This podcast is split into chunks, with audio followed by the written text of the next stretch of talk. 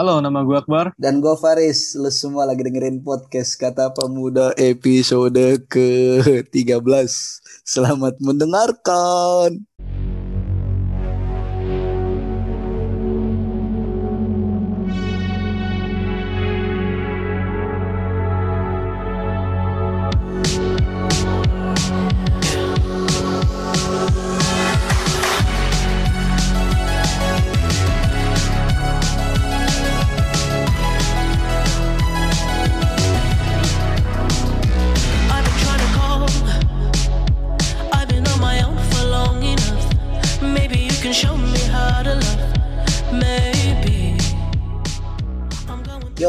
Di podcast Kata Pemuda episode ke-13. Episode yang hampir gua lupa. Karena ini mungkin efek gara-gara minggu kemarin kita absen kali ya. Parah banget deh. Skip. Parah. Iya. Berdosa. Gue minta maaf banget kemarin karena karena gue kemarin itu akhirnya apa namanya ya? Gak bisa ini, Riz, gak bisa ketemu dan gak di Jogja juga. Ah. Jadi ya begitulah. Emang sibuk ya awal-awal Kalau lu gimana? ini.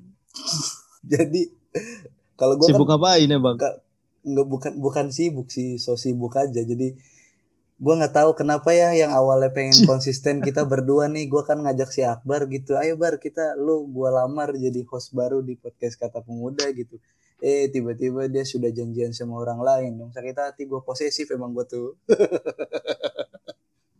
Aja bang, gue juga nggak bisa dikalin Riz. Dan sayangnya waktu itu kemarin tuh emang HP gue rusak. Jadi sampai sekarang pun masih rusak ini HP. oke oke oke. Jadi harus ke Pekalongan offline gitu sama anak-anak Jogja gitu.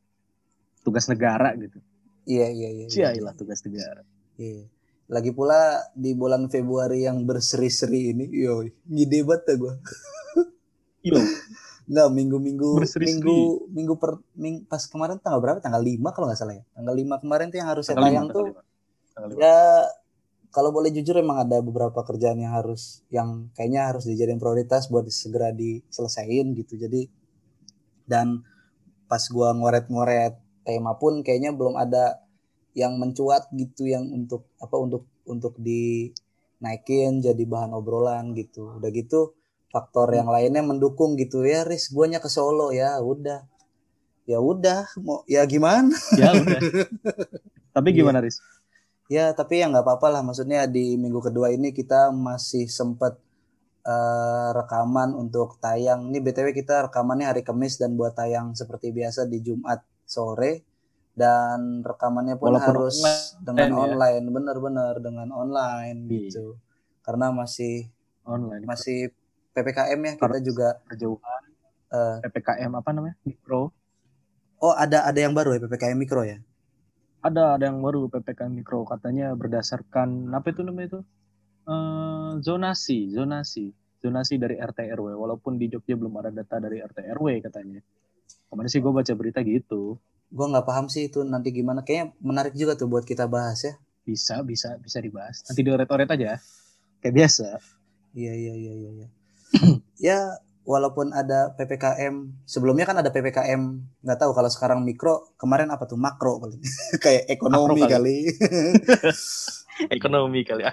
Ah, buat gue yang hari harinya lebih seneng ngabisin waktu di kosan sih kayaknya nggak tahu ya gue pengen bilang itu ngaruh apa enggak soalnya akhir-akhir ini gue juga ya pas ppk pas sebelum ppkm kemarin kan gue seneng keluar gitu balik gitu sebelum ke kosan nyobain pengen makan Iya. apa nih gitu kayak kayak nyoba nyobain gitu manjain diri sendiri ya gitu Ya, ternyata pas ada Iya, apa ppkm namanya? Self reward, self reward. ada broadcast baleho atau enggak lu? broadcast baleho yang tersebar di banyak banyak Baliho-baliho banjo. gede yang selalu dipasang di lampu merah.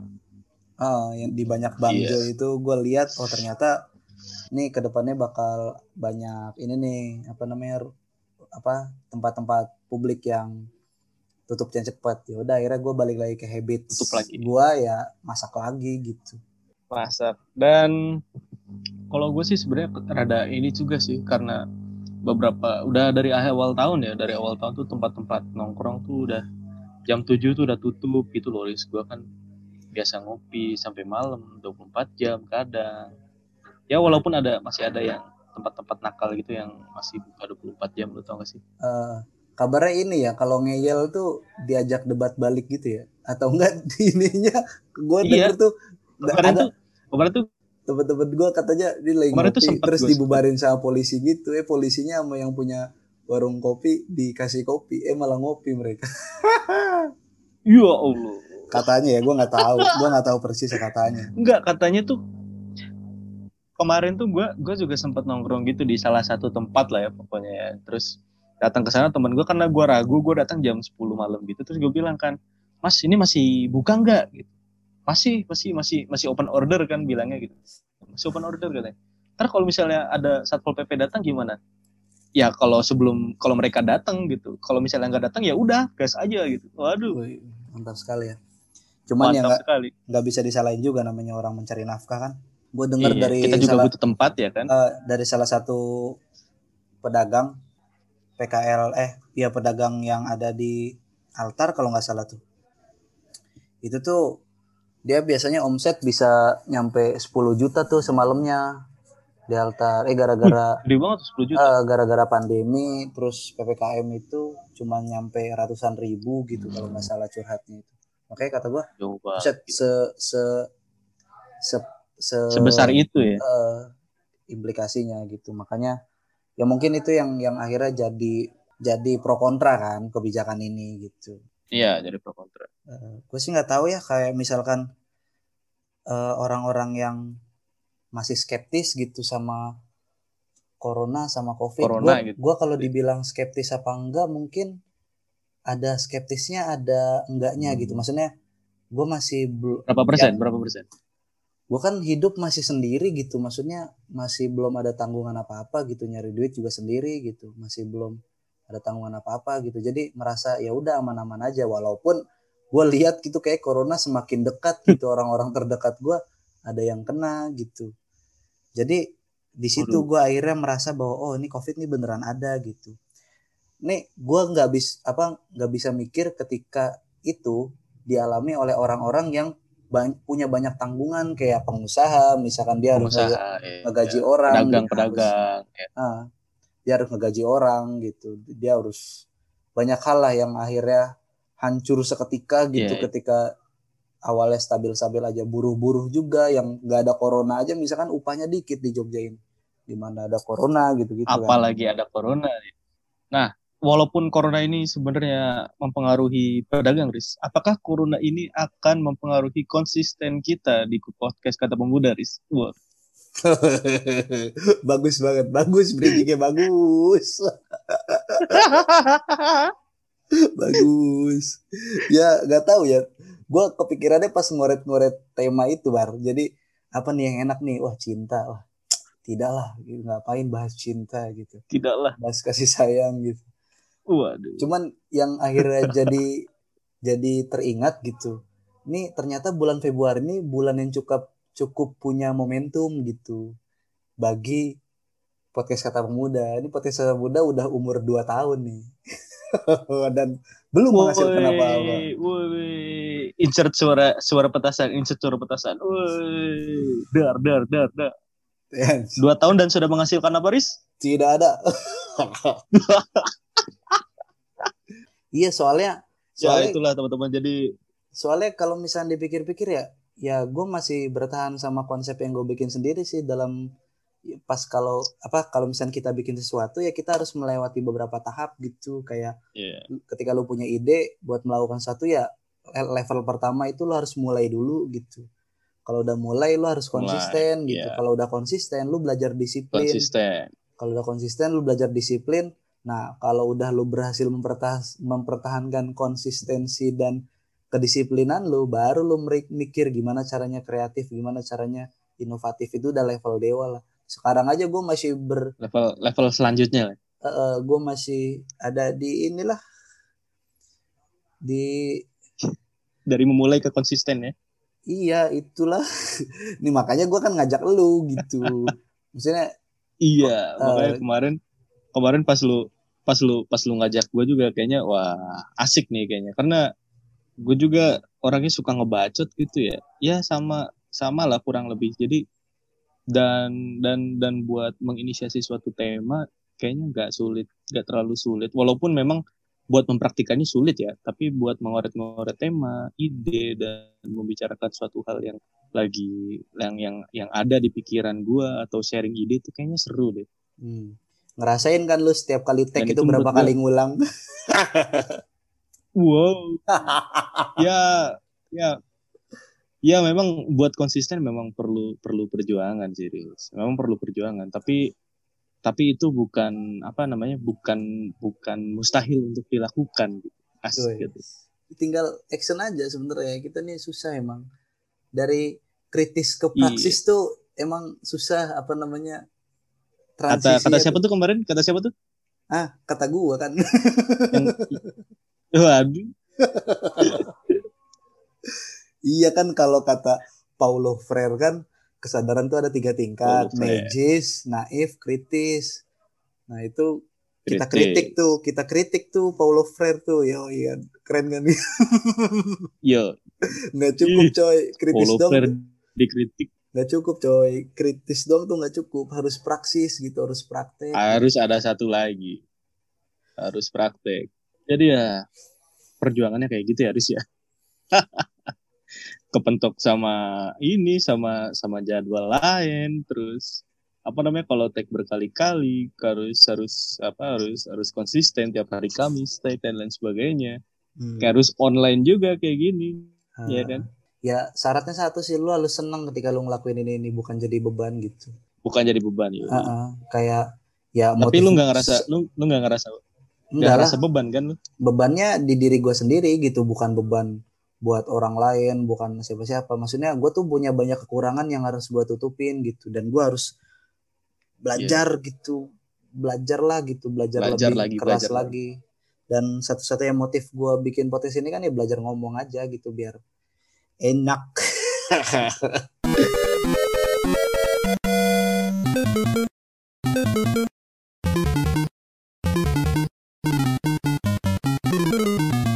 Eh, kalau misalnya kita lihat eh, bicara COVID atau pandemi yang yang yang apa namanya yang nyerang dunia lah, pandemi yang nyerang dunia, terus habis itu banyak orang yang meninggal gitu. Di Indonesia aja meninggalnya udah ratusan ribu ya, yang orang yang meninggal ya. Orang-orang meninggal ini Ah. tentu bukan orang-orang orang-orang yang mati sia-sia gitu, orang-orang yang sudah melalui perjuangan, mereka eh, ngerasain sakit dan sebagainya. Tapi setelah rasa sakit yang luar biasa itu, terus mereka meninggal gitu. Iya. Terus pandemi ini kan masih berlangsung nih sampai sekarang. Bahkan kemarin kata orang-orang kata siapa tuh kemarin yang si Muldoko bilang katanya kan eh, Indonesia itu masih 10 tahun lagi gitu oh iya ngerasain ini apa akan COVID apa gitu. peneliti dari Harv- Harvard apa dari mana? Dari Harvard ya katanya yang katanya disuruh masa yang kata disuruh Pak- belajar ke Muldoko. Eh, kata Pak Muldoko suruh ke Indonesia itu orang Harvard katanya. waduh. Waduh. Ya. jadi ya gitu maksudnya setelah setelah COVID ini bakal ada apa lagi gitu yang yang besar gitu. Kita sekarang vaksin aja rebutan kan sama sama negara-negara lain gitu. Ah, ini baru vaksin nih nanti mungkin kita punya masalah-masalah yang lain gitu. Jadi menurut gua covid ini kayak masih awal awal masalah umat manusia di dunia tau gak lu Ih kalau kalau kata gue mah enggak gitu. Covid adalah masalah yang yang pernah terjadi sebelumnya juga pandemi di yang apa yang pernah terjadi di dunia ini kan bukan cuman Covid gitu kan. Sebelumnya kan pernah ada ya dulu wabah polio, wabah flu Spanyol kan yang sempat jadi pandemi kan. flu Spanyol Flu ya Spanyol kan, dulu pes tuh kan. ya dari PES 2013 sampai 2020. Au. tapi ya menurut gua itu kan itu kan udah lama gitu loh maksudnya flu Spanyol tuh waktu itu zaman zam- apa namanya maksudnya dunia medis kedokteran tuh nggak semodern sekarang gitu loh maksud gua. Eh, habis ma- itu kan flu Spanyol tuh tahu gitu. Eh, maksud gua akhirnya eh, kita akhirnya nggak cuman denger dongeng-dongeng zaman dulu doang yang gak relate sama kita gitu. Soal dulu tuh pernah ada bencana kemanusiaan, ada wabah yang mematikan gitu-gitu. Nah sekarang zaman kita nih pas kita hidup nih, terus kita pas masih muda lagi, pas masih muda kita ngalamin gitu. Akhirnya kan itu jadi ancaman tersendiri tuh kita bakal hidup sampai tua nggak men? Aduh. Nah itu itu itu aja jadi pertanyaan gue sih. Maksudnya kita kan nggak tahu nih kita masih selamat dari COVID hampir setahun eh lebih dari setahun ya lebih dari setahun ya. kita lebih Iya, dari iya, setahun selamat dari covid tapi kita nggak tahu nih tahun kedua tahun ketiga tahun ke empat kelima kita bakal selamat dari covid apa enggak? Kita masih hidup apa enggak? Lu pernah mikir kayak gitu gak sih? Maksudnya di tahun depan gue masih hidup gak ya gitu? Apa gue mati karena covid atau jadi gimana gitu? Kalau gue malah lebih mikirin yang lebih makro sih. Jadi apa kalau PPKM kan mikro. gue makro. Kayak kayak kayak ya apa kita kan sering kan banyak kan baca-baca kayak fiksi-fiksi yang apa namanya entah itu eh, medianya visual ataupun tulisan gitu novel ataupun film yang ngegambarin eh, situasi dunia di masa depan gitu apa cerita-cerita soal dunia di masa depan tuh kayak gimana gitu Iya.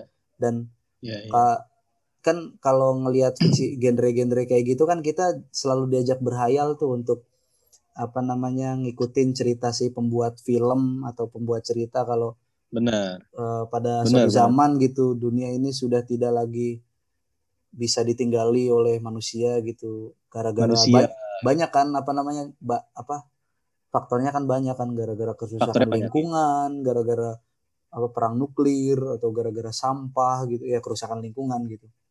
Dan lain sebagainya atau gara-gara bencana alam gitu. Gitu-gitu. Akhirnya Iya. bumi hancur terus manusia itu karena apa namanya insting manusia yang paling basic itu adalah bertahan hidup ya jadi dia tetap tetap punya insting itu untuk tetap bertahan hidup. Nggak tahu Iya, ya iya. kalau orang-orang yang kalau dilihat pakai sudut pandang agama kan kalau misalnya wah udah bencana besar-besaran wah ini kayaknya kiamat jadi kayak ya udahlah gitu. Kiamat iya. Dan bagi bagi tapi ngomongin su- sudut pandang duniawi ngomongin kan kayak ngomongin soal ngom- iya iya. Nah gimana gimana? Maksud gua maksud gua ngomongin kayak kayak kiamat gitu kan ada beberapa film atau buku yang yang yang emang banyak ngejelasin dan cer- alur ceritanya itu soal kiamat gitu soal hancurnya dunia. Kayak dulu kita waktu zaman SMP atau SMA mungkin zaman SMA mungkin kayak film 2012 lu masih inget ya itu kan iya iya. itu kan bikin bikin viral banget kan sampai masuk ke berita dilarang dilarang segala macem. Itu kan dan gue jujur aja waktu itu gue juga khawatir kalau kiamat coy Desember 2012 Gila. Lu. tiba-tiba gue dulu mikirnya ya namanya bocah ya mikirnya apa ma- malaikat peniup sangsakala itu tiupannya sama gitu loh kalau kayak trompet-trompet yang biasa kita denger dong terus tiap terus tiap denger trompet lu ngerasa itu bakal kiamat anjir. Ya enggak maksudnya jangan-jangan nih nanti tiba-tiba kedengeran kenceng banget gitu yang bikin kuping sakit tet tet tet tet tet gitu-gitu kan tiba-tiba. Dulu zaman Iya masa gitu. trompet sangkakala kayak trompet penyambut raja yang bener aja kayak gitu Riz. Ya nggak tahu kan namanya namanya akal apa pikirannya bocah.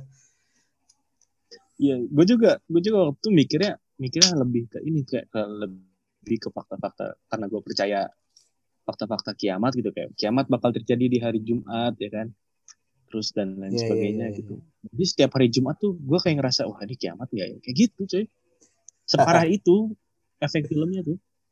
Iya iya iya iya iya. itu itu itu maksudnya pas masih bocah ya pas masih bocah ya. Maksudnya eh gue ngelihat apa yang dilihat sama secara visual gitu. Terus akhirnya gue eh, ngelihat ada baca-baca ada orang terus masuk masuk ke kampus apa namanya mempertanyakan kehidupan merasakan apa namanya quarter life crisis gue masih hidup apa enggak gue setelah hidup bakal kayak gimana eh setelah mati bakal kayak gimana gitu itu gue Ah. jadi bertanya-tanya sih sebenarnya setelah setelah mati itu kita bakal ngapain gitu jika surga dan neraka tak pernah ada itu kan lagunya ada tuh kayak gitu tuh.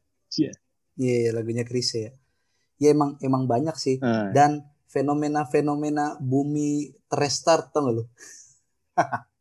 iya iya iya fenomena bumi restart gitu. Bumi restart maksudnya apa ada bencana alam besar yang akhirnya meluluh lantakan peradaban satu kaum gitu. Terus ada beberapa yang selamat terus apa memulai lagi gitu kehidupan yang baru. Itu kan udah banyak kejadian entah itu fiktif ataupun itu kayak di 2012 Ah, ataupun 2012 fakta kan kayak gitu.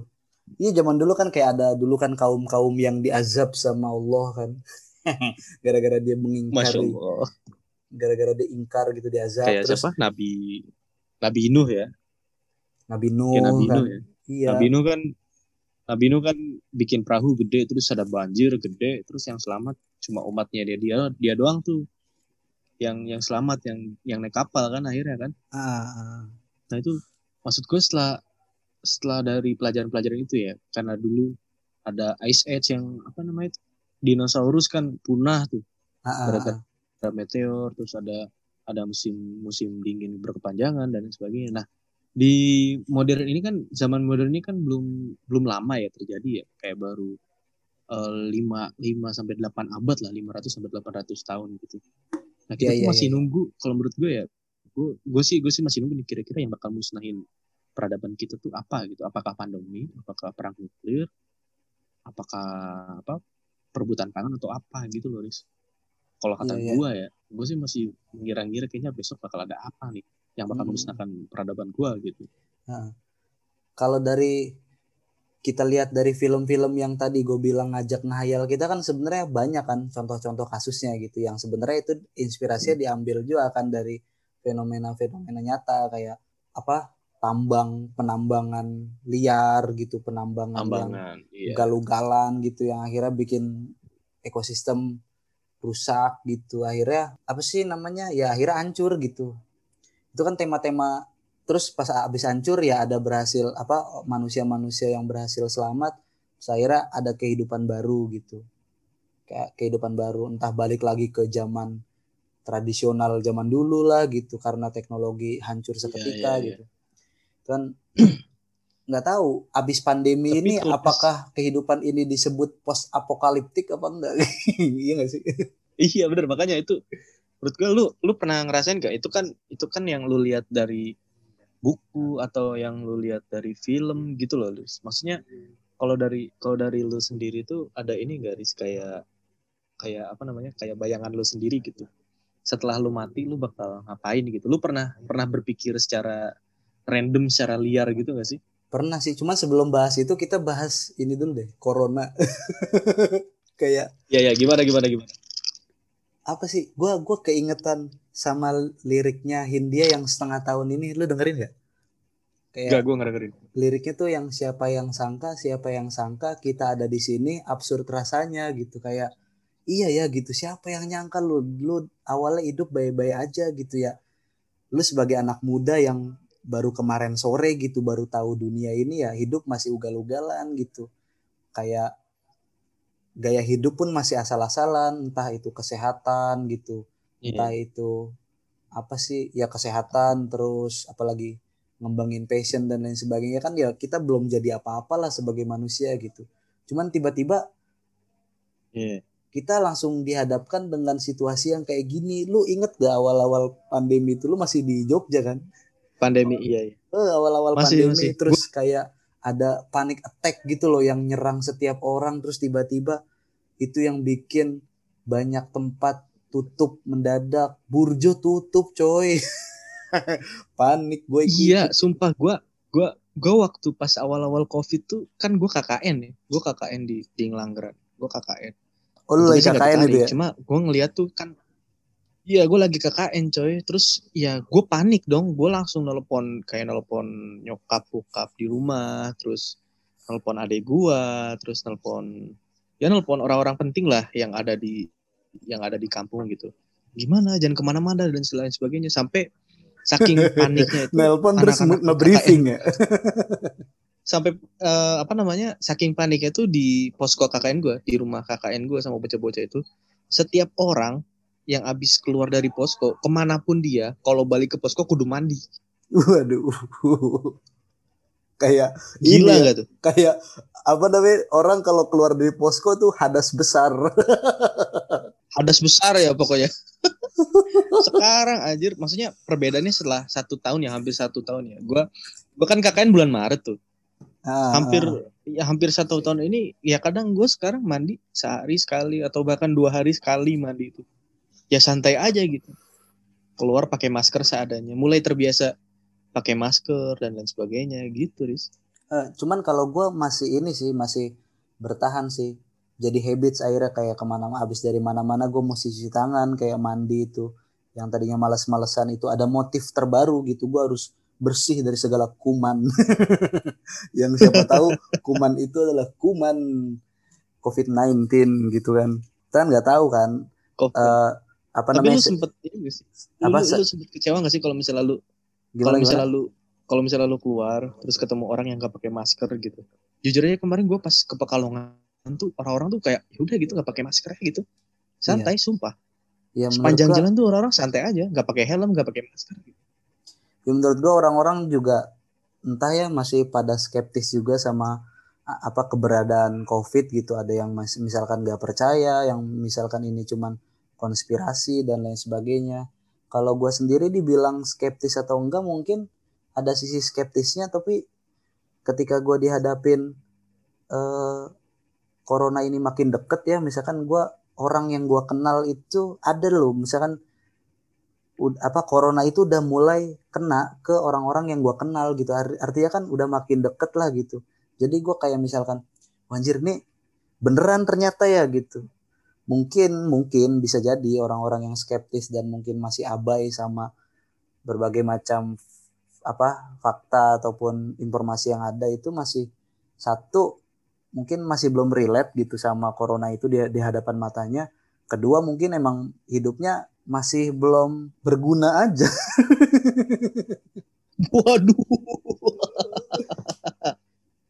Jadi dia merasa Tapi- belum tapi- belum apa nggak ngapa-ngapain di dunia ini gitu di kehidupannya. Kayak belum ada tanggungan belum ada misalkan dia juga nggak berusaha Kayak untuk Nothing menjadi tulus, sesuatu nothing tulus. gitu. eh, kayak nothing tulus aja. Jadi ya udahlah mati juga nggak apa-apa gitu. Ya udahlah, ada corona apa enggak bodo amat gitu. Iya, maksudnya Tapi bukan bukan tapi gua ngeklaim apa ya, hidup gua berguna juga ya. Maksudnya gua kan lagi berusaha mengusahakan sesuatu gitu kan, tapi tiba-tiba di di apa namanya dihadang dengan badai ini kan ya ya kecewa juga gitu. Iya iya. Maksud gue gini loh, Riz, maksudnya implikasi dari COVID itu kan kematian gitu. Kematian tuh satu satu satu hal yang besar gitu. Mati gitu. Maksudnya lu tuh bakal mati. Udah gitu, nggak nggak nafas lagi, dikubur terus hilang dari peradaban gitu. Hmm, Itu suatu hal yang besar gak sih? iya. Konyol ya kalau misalnya kita nemuin orang mahasiswa nih yang abai sama protokol kesehatan gitu, tapi dia nggak berani ngelawan kampus gitu. ya nggak sih? Benar benar benar benar. eh implikasi dari dia ngabaikan protokol kesehatan dia kena covid akhirnya mati men Lih, kalau implikasi dari ngelawan kampus mah paling di DO dan itu bukan Iya. akhir dari kehidupan.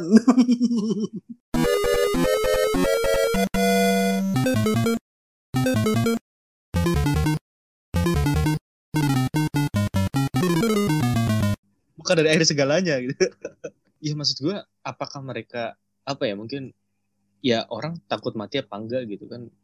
Gue nggak tahu ya maksudnya setiap individu kan beda gitu. Kalau gue kan ya ya gue gue jujur aja gue takut mati gitu loh. Gue takut mati gitu. Gue belum siap apa-apa gitu. Tahu kalau misalnya besok tuh lo mati bakal masuk surga apa neraka. Gue juga gue nggak tahu. Gue bakal masuk surga apa neraka gitu. Bahkan kita kan gak ada yang tahu di surga tuh kita bakal ngapain di neraka kita bakal ngapain? Walaupun sudah ada sedikit penjelasan gitu atau banyak penjelasan dari eh, dari Alkitab atau dari kitab-kitab yang lain gitu. Tapi kan lu sendiri nggak tahu kalau lu belum pernah ngerasainnya. Ya nggak sih? Iya iya iya iya iya. lu nanti di surga bakal bakal ngapain gitu? Gue nggak tahu coy gitu. Gua nggak mau bahas kematian ya. maksudnya gue pernah berpikir gue pernah berpikir liar kayak gini loh Riz gue pernah berpikir liar kayak gini misalnya ini misalnya misalnya ya misalnya gue udah masuk surga nih gue gue mati gue masuk surga terus kan di surga selamanya tuh kan abadi ya kan Ya, ah, ah, kita ah. abadi di surga tuh Iya iya Nah. iya iya. iya. kita ngapain gitu di surga tuh selama selamanya gitu. selama itu kita bakal ngapain gitu apakah nanti eh, mungkin eh kayak misalnya ya misalnya nih misalnya. Misalnya Tuhan kayak ah bikin dunia lagi apa ya? Gitu. Gue pernah mikir kayak gitu tuh dulu tuh. Apa nanti Tuhan bakal mikir gitu ya? Ah gue bikin manusia masuk ke bumi lagi aja deh. Jadi kayak reverse gitu tuh. Bakal ada kehidupan lagi setelah kehidupan. Terus ada bumi lagi. Nanti di kehidupan selanjutnya gue bakal jadi siapa gitu dengan takdir yang beda gitu. Enggak kalau kalau gue pernah mikir gitu. Eh maksudnya gue sambungin ya. Gue kan dulu waktu di pesantren gue juga belajar tuh tauhid tuh. Soal apa namanya? Wih, waktu siap anak pondok. iya di Quran kan dulu ada tuh apa namanya proses kayak kisah ketika Nabi Adam pengen diciptain tuh. Jadi apa Allah dulu ngumumin sama malaikat gitu. Kalau kalau di apa namanya dirinya pengen nyiptain khalifah di muka bumi gitu Manusia. manusia gitu terus kayak diprotes gitu kan semacam diprotes sama malaikat gitu kayak apa namanya apakah engkau akan menciptakan makhluk yang akan merusak apa melakukan pertumpahan darah di muka bumi gitu nah itu tuh gua kalau nggak kalau gua Hmm. nggak salah inget Itu ya kata malaikat. Heeh, motif dari pertanyaannya si malaikat itu karena sebelumnya gitu udah ada manusia apa yang udah diciptain terus diturunin di bumi terus melakukan pertumbuhan darah melakukan kerusakan di bumi gitu. Nah ya nggak tahu ya ini kayak Nah, jangan-jangan udah ada kehidupan sebelumnya gitu. Nah kalau misalnya dari penuturan lu tadi, kayaknya nih malaikat nih karena dia udah tahu manusia bertumpah darah di bumi gitu, perang di bumi, bikin rusak di bumi gitu. Karena kan malaikat bukan yang maha tahu ya, yang maha tahu itu kan cuma Tuhan, ya nggak sih? iya iya Nah. benar-benar iya maksud gua tuh apa ya malaikat itu kan makhluk Tuhan yang paling taat gitu dia diciptakan dari cahaya dan kerjanya ya cuman untuk menahati Tuhan gitu itu aja sampai protes gitu kayak ngapain gitu nyiptain manusia Iya ya.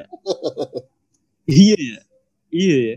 Malaikat itu kan malaikat itu kan emang punya tugas masing-masing dan diberi semacam apa? Semacam keistimewaan gitu lah ya sama Tuhan tuh. Makhluk Tuhan yang seperti malaikat aja protes gitu. Iya enggak sih? Ab- tapi abis itu kan Nah, langsung di, di Gue jadi ini kan gue jadi di- punya abis itu kan langsung kayak di apa balas kan sama Allah kan kayak sama dibilangin kayak, gitu ya. saya saya lebih tahu gitu daripada engkau gitu gitu aku lebih tahu daripada kau Nah, malaikat Itu ya kalau itu kan sotoy itu Anda. kan itu kan hak prerogatifnya Tuhan gitu. Maksudnya Tuhan kan berhak ngapain aja gitu. Tapi tapi setelah itu ya gue bakal gue gue masih masih bertanya sih setelah gue setelah nanti ada di akhirat gitu bakal ada kehidupan lagi apa enggak gitu bumi bakal kayak gimana gitu atau setidaknya setelah setelah covid ini ada apa dan implikasinya tuh bersinggungan dengan apa dan ada apa kejadiannya. Karena gue yakin banget setiap masa itu pasti punya akhir gitu. Enggak atau jangan-jangan jangan-jangan sekarang posisinya apa itu tuh? surga neraka itu lagi ngasih nikmat sama ngasih siksaan ke orang-orang yang ada sebelum kehidupan kita ini. Maksudnya sebelum Waduh. kehidupan yang pas mulai Nabi Adam sampai kita ini, sebelumnya udah ada gitu. Soalnya sudah udah ada nih ya udah ada soalnya ya yang gua tahu kan pas diceritain apa kisahnya Nabi Muhammad itu Isra Mi'raj kan, terus diajak kayak iya iya apa namanya? home tour gitu kan di ke akhirat. neraka gitu kan Heeh, kayak Hmm. diajak tour gitu kan diliatin surga neraka. Dan di situ kan ada orang-orang yang lagi dikasih nikmat di surga terus ada orang-orang yang lagi disiksa di neraka ya kan? Iya gak sih? Iya iya iya iya itu, iya iya. itu siapa gitu yang lagi ya gue tau cerita itu tuh. Ya mungkin itu bukan orang-orang terdahulu yang lu maksud Tris.